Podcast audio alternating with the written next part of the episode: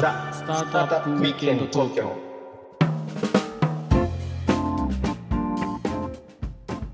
はい皆さんこんにちははい、こんにちは。ロックウィステリアのフッティですひろきちゃんです。はい今日もザ・スタートアップウィークエンド東京の時間がやってまいりましたはい。ということではい。先週に引き続きですね、うんサグリ株式会社のえー坪井俊介さんに来ていただいております坪井さんどうぞよろしくお願いします。よろしくお願いします。もうアグリテック界の救世主ということはい。でね、もう救世主ですよ。坪井さん。はいもう。恥ずかしいです、めちゃめちゃ。そう救世主、救世主と言われたんです。いや、もうまだまだこれからなので、頑張っていきたいと思います。ね、でも、まあ、あの衛星を活用していろんなまあことをされるということで、まあ、パッと聞いた感じすごくお金がかかりそうだなと、まあ、いうふうに思うわけなんですけども、まあ、ファイナンスとかですねその資金計画どういうふうにされているのかっていうことをちょっとお聞きしたいんですけども、えーとはい。今っていうのはシリーズ A を終えられたっていう感じなステータスなんでしょうか？我々はですね、2年半前のシード調達以降、第三者ある程度の調達をしていないんですよ。あ。でそれ以降は、デッドファイナンスか、まあ、だいあのいわゆる資本業務的にする場合は、あの相対取引という形で、既存株主さんが、いわゆる新規の株主さんに、えーいわゆるあの売っていただくという形で、新たな株主さんが入ってくるというスタイルを取っています。じゃあシードの時に結構がっつり調達されたって感じですか？いや、そんなでもなくて、えーとは1億まあ5500万の調達をして、それ以降はもう売り上げを立てて、まあ、いわゆるプロフィットで次の投資をしていってるっていうスタイルなんですね、我々は。へーそれとデッドでっていうことをやってやられてるんですねそうなんです結構こう行政の売り上げが我々としては硬くて、まあ、それによっていわゆるかなり安定的に成長できるっていう基盤をあの作っていると。でそれがあの一つあることで我々としてその営農やグローバルという分野にチャレンジをできる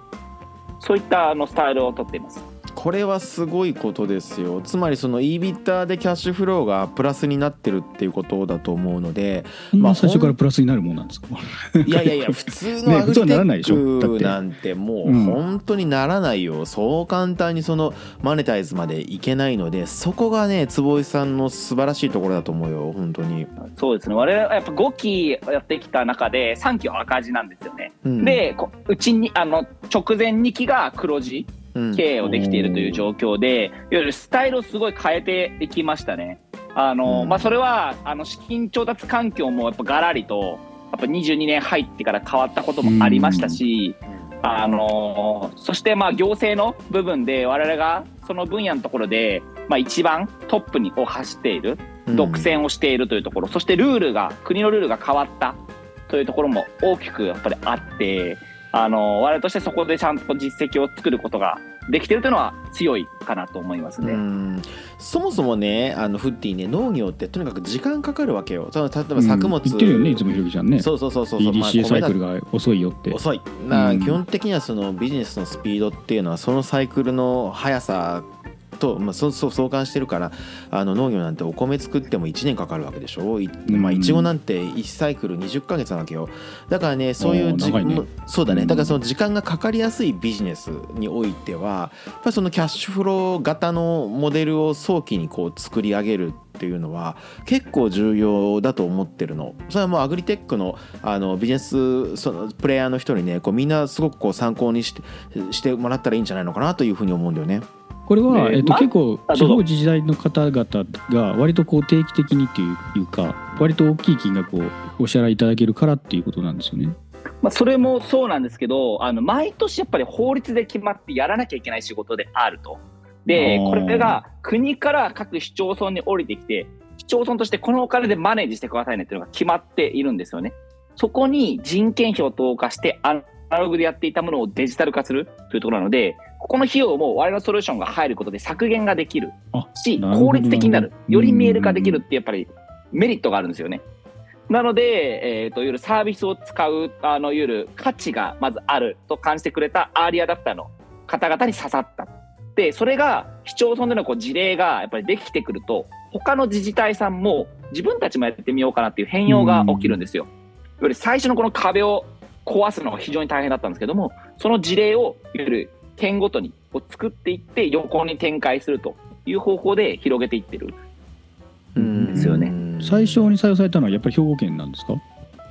えっと、一番最初は岐阜県の下呂市だったんですよね。え。ーで、その後に兵庫県神戸市や、ええー広島県尾道市、千葉県千葉市などでこう導入がされていて、やっぱり主要な市町村が乗ったということですごく拡散性もあって、あの勝手に広がっていく流れももちろんありましたし、我々からプッシュしてあの獲得していくケースもやっぱりありましたね。うーん、まあ、2G の営業って結構難しいですし割と経験ないといきなりスタートアップでございって言って言ってもなかなか相手にしてくれなかったりするじゃないですか。どうやって最初やられたんですか、い。やもう全部自分自身があの全てこう登壇もするし商談もするという形でもうせ、まあ、1700しか逆に自治体がないのでうん。もうそれをこうもう自らがマネージしていましたね。最初はもう営業がいなかったのでうん、えっと全部やっていた？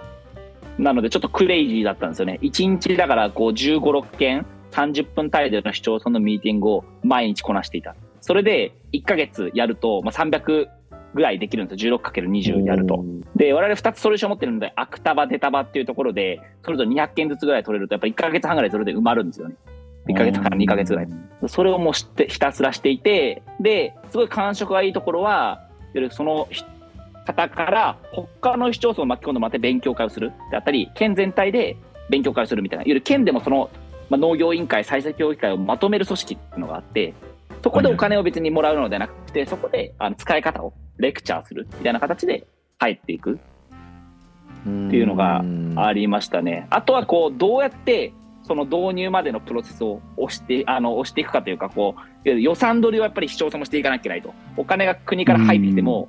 あこれをソリューション使うんですっていうのをちゃんと財務部に説明して市長まで上げていかなきゃいけないというプロセスがあるのでそこのサポートもっていうのはあのいろいろ我々もやりながら既存の自治体さんでやりながら学んできたところをアップデートしていっているという形です。いやだから4月始まりだったりとかもするし、なんかなかなかいつ予算がね降りるか議会通すのが年末でとか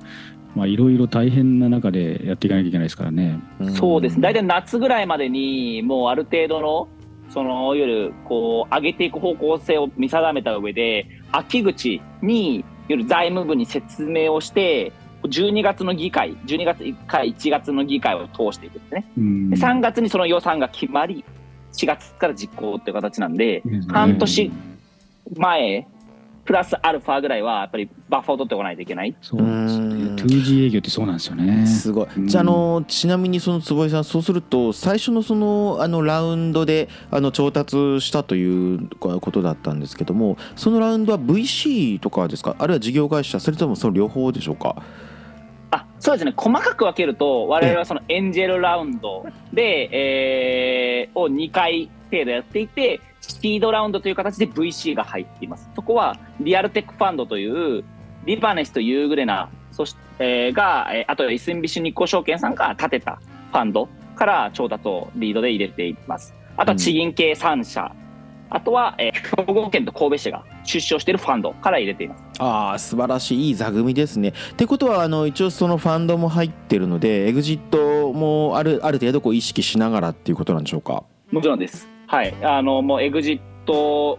ありきで、あの、うん我々としてはもうファイナン、あの、やっぱり調達をしている形です。えー SB テクノロジーさんとかそそのあたりですかね？ビッグインパクトさんとか。で、で、SB テクノロジーさんは、先ほどの相対取引という形で、いわゆる成立をさせていて、いわゆるエンジェルラウンドで出資をした方々に、えーあの売っていただくというあの交渉をして、次のステージの我々も入ってきたということで、SB テクノロジーさんに、えー、と買っていただいて、新たな株主として入ったのが昨年の12月、2022 3 2年 ,2 年の12月になります。いやそういう意味だとなんかすごく綺麗にファイナンス組まれてるなと思って、まあ、最初にエンジェルの方にあの助けていただきながら、え事業があの大きくなってくると、まあ、エンジェルの方々、まあ、最初はすごくあのパワーがあるんですけどやっぱりこう事業が大きくなってくるとこうエンジェルの方が貢献できることって、まあ、あんまりこうななくなってくるのでそこでまた新しい株主に入ってもらってみたいな感じででエンジェルの方はあのご支援ありがとうございましたという形で、まあ、ちょっとあのね、株価も上げた状態でこう出ていくっていうのはすごくあのいいよねひろきちゃんこれやり方としてはね、もうすごくいいと思う思いますよね。うん、なんかいいあのこう循環がうんされてそうな、うんうん気がするね。これはもう結構坪井さんご経験というかなんかそういうことが終わりだったんですねいや、全く経験がなくて、ただやっぱりその株主のやっぱりバリューっていうのってタイミングで違うと思うんですよね。うんで、お互いにやっぱりハッピーなディールを巻けばちゃんと僕は進むと思っていて、で、やっぱりエンジェルの方々にもにもやっぱり10倍のリターンをやっぱり出せるように設計をしていく、あのことをあの試みましたし、うんそして我々ってあの特徴的なのが全部普通株でやってるんですよね。まだ優先株のファイナンスをしていないんですよ。だから、じゃあ次のファイナンスをしていく中で、我々としては、まあ、かなり、あの、交渉力が高い、まあ、チケットっていうのをいくつか用意して持っていくことができる。一方で、その我々として、いいディールでない時に、あの、ちゃんとデッドで引っ張って、あの、よりグロースさせるっていう道もちゃんと作っておくことで、うんそのバリエーションを適正な価格に持っていくことができると考えているんですね。どうしてもやっぱりスタートアップファイナンスって非常にこのバリエーションの観点難しい。あの、いわゆる正確あの適正なものってないと私は思っているので、結アートですからね局最後は交渉だと思ってるんですよね。その時に、あのちゃんとスタートアップが、えー、なんですかね、投資家さんのにでの交渉負けしないような状況を作っておくというのは非常に重要だと思ってますね。うん。まあ、それを今絶賛ね構築されてるっていうことですから。すごいねひろきちゃん、楽しみですね本当に。うんこれはもう本当に救世主ですよ完全な。あの今すごくあの画面越しにはお若く見るんですけど今おいくつでいらっしゃるんですか？今、えっと、29今日29になりましたね、私は。今日ですよ今そうですよね、日 この収録日のねい今日つ撮ったってバレちゃう。かもしれないけどね。はい。いやーおめでとうございます本当に。ありがとうございます。というラストことでね20代頑張ります。20代起業家としてはこれちょっと老快すぎる動きをしてるんですこの坪井さん自身のそのキャリアものすごく気になっていて僕は。この老快さどこから出てくるんだつぼいみたいな の聞いていきたいよねちょっと。そうだからどう何をやどういうふうにここまで来られたか方なのかちょっと起業家ねあの本人にフォーカスをした話をしていきたいんですけど、ひろきちゃんちょっと時間がおおあっという間でした今回も。ましたんで、はい。はい、今日はみんな大好きお金の話でしたけど、はいえー次は坪井さん自身にちょっとフォーカスしたいなと。そうですねはい。ということで、時間の切りがちょうどいいんで、今日は一旦これぐらいにして、はい、はいまた次のエピソードにつなげていきましょう。はいはい、よかったらコメント、高評価、チャンネル登録、あとツイートしてくださると嬉しいです。お願いしますはい、ではね、また次回、ザ・スタートアップウィーケンド東京でお会いいたしましょう。はい今回はこの辺で。はいさよなら